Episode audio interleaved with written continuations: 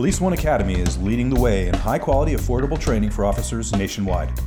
Your department can take advantage of more than 1,000 HD videos and 175 full length courses in a robust learning management system. Training is certified or accepted for training credit in 35 states. Join the industry's most officer friendly learning platform with more than 60,000 subscribers. To schedule a free demo, go to policeoneacademy.com forward slash policing matters. Thank you for clicking and thank you for listening to Policing Matters, the Police One podcast. I'm Doug Wyllie. Hey, this is Jim Dudley.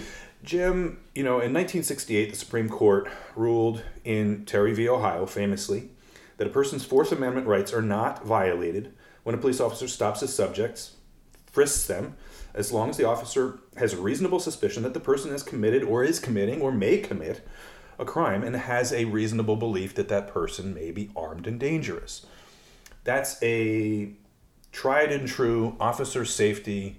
Um, it's an important tactic to ensure that the subject and the officer both, you know, survive the, the, the, the contact. Sure. Um, and and it's reasonable. it's absolutely reasonable. Unfortunately, in some places, um, stop and frisk became, which was a Terry stop. Yeah. Um, became kind of standard operating procedure for all contacts uh, and, and, targeted practically. Yeah. It, it, it, morphed into something that isn't a Terry stop anymore, right, right? Right. Yeah, and you know, Terry is very valuable for policing. I mean, we've talked about it on the show several times now because it, it is one of those reliable Supreme Court rulings that say if you do this, you can do this. And, and officers are pretty uh, diligent. They're pretty good about sticking to the confines of Terry, and that is that you have to articulate your reason for the stop, mm-hmm. uh, whether it's based on behavior, observations, um, furtive movements, and things like that. So here I, I, just made the mistake myself of saying furtive movements. To me, that's like one of those. Um, hmm. uh, he had the gun on his person, whatever the heck that yeah. means, right? Yeah. So Terry, Terry v. Ohio, uh, Officer McFadden in Cleveland uh, set the standard for us because he did it so well. You know, veteran who was able to articulate um, the observations that he made prior to the stop. And I think with all good intentions, um, you know, New York had to do something in the in the 1990s about the homicides. The I think 6,000 homicides one year. And so something had to be done. At some point, I think Terry was the answer uh, that guns were almost uh, the number one weapon of choice in these homicides, mm-hmm. in these shootings. And um, officers were trained on behaviors and bulges and things to look out for. The printed weapon and all of that. Right. So um, I, I, think one of the reasons I wanted to talk about this topic is not so much just about Terry or not just about stop and frisk, but about all of the reports or cards that, that police are likely to fill out over the course of their duty. And uh, the the NYPD came out with a form for stop and frisks and on both sides of the card, I think there are a couple of dozen check boxes. And we've seen those kinds of forms for DUI arrests, we've seen them for uh, field identification cards, and other such forms where I get the idea. We want the officer to be efficient, we want them to be expedient, we want them to be consistent in their observations, but there's not a lot of leeway for officers to put down their own unique observations, something that's out of the ordinary. On those stop and frisk cards, you have maybe two very small lines where the officer can put in something unique. And I think it's really important, especially with Terry, to be able, for, for that officer to be able to say everything about this particular stop. The devil is in the details, right? So one of the uh, Judge Scheindlin, who ruled against um, NYPD and, and, and ruled stop and frisk unconstitutional, made remarks that, that alluded to the fact that stop and frisk was no longer uh, no longer resembled Terry v. Ohio. That somewhere along the way, all of those articulated um, items were lost. And that uh, she pointed out that a lot of the stops made for bulges in individuals' uh, pants happened to be a wallet or a cell phone. Um, and so uh, the criticism there is criticism I've seen on FI cards and on the DUI stops or on a traffic citation where a judge or a traffic judge will um, listen to the defense and say, How do you know if you stopped 20 cars last week, gave out 15 citations, how do you remember this particular stop? And so that's why I would urge uh, officers out there that are pulling people over, they are writing FI cards, they are filling out these forms, that they do take the time to write in something that's unique to your encounter. It might be uh, rather than check the disheveled clothing box, say something like the individual had obvious signs of uh, a urine stain down the front of their pants, or mustard across their shirt, or he's wearing a necktie around his forehead like a like a headdress um, or or they've said something uh, you and you write it in quotes on your ticket or on your FI card, like. Uh, I'll beat this. I drive this place 90 miles an hour every day. Everybody does. Yeah. Those are really important for you to make that recall, to make that co- connection to that individual, and to testify under oath in court that you recall that based on what you wrote. And and that gets to exactly what McFadden did. you know, he had observed the two individuals in the alleyway and around the storefront, obviously casing the joint, and he wrote that down.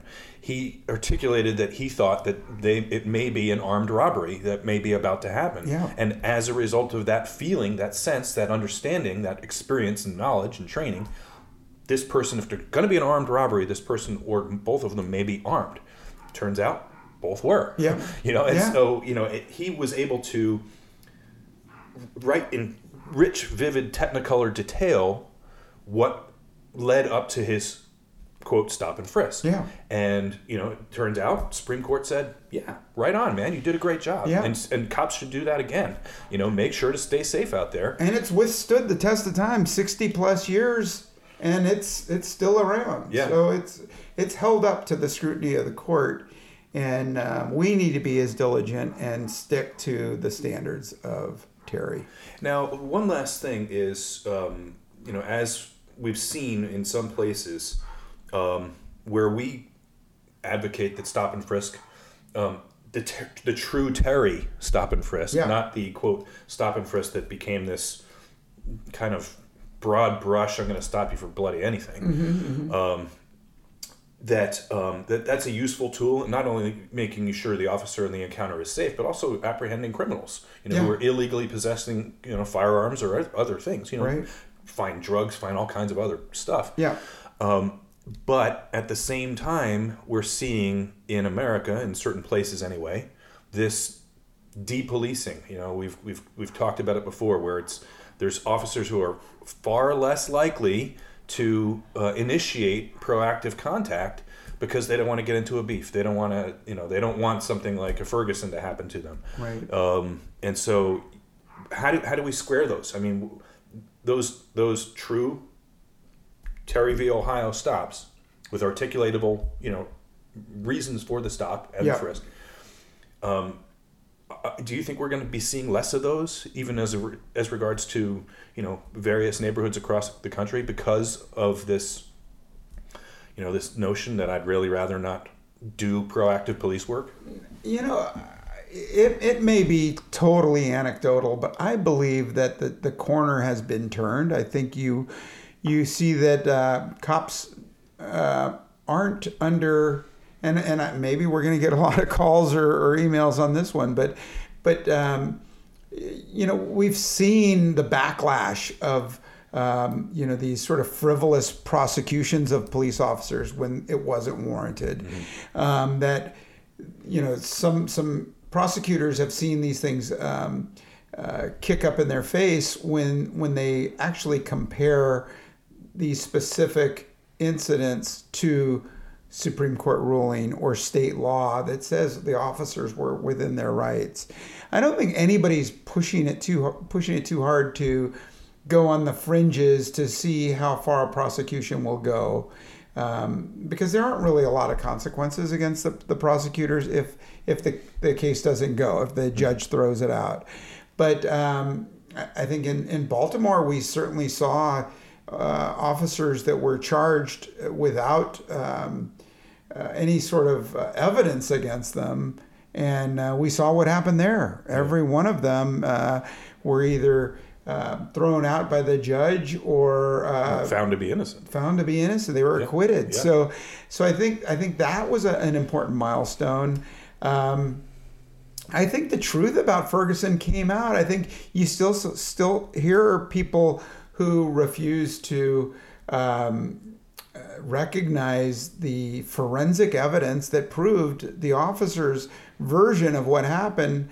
Uh, indeed, is what happened, and the forensic evidence showed blood spatter, DNA, and and um, you know powder marks and, and, and other things that showed certainly it, it, the struggle took place in the officer's car and that, that the DNA was on the weapon, as I believe. Yeah, it was, and you know the I mean even to the the the uh, autopsy report, you know the the entry wounds indicated that Michael Brown was in fact charging um, the officer and and that, you know all of that. But you know I'm, I'm thinking that as we look at you know the notion of tr- trying to to your point have rich vivid technicolor detail on these you know field interview cards or whatever form you're filling out um, i think that really speaks to the need that we need new forms Yeah. you know, I mean, you just there's no room to write that stuff Or- unless you get out a you know a, three by five card and then attach it to your FI card. Right. You know, I mean, uh, yeah, there's got to be room for, for, for comments, anecdotal uh, comments, and descriptions. I agree. Yeah.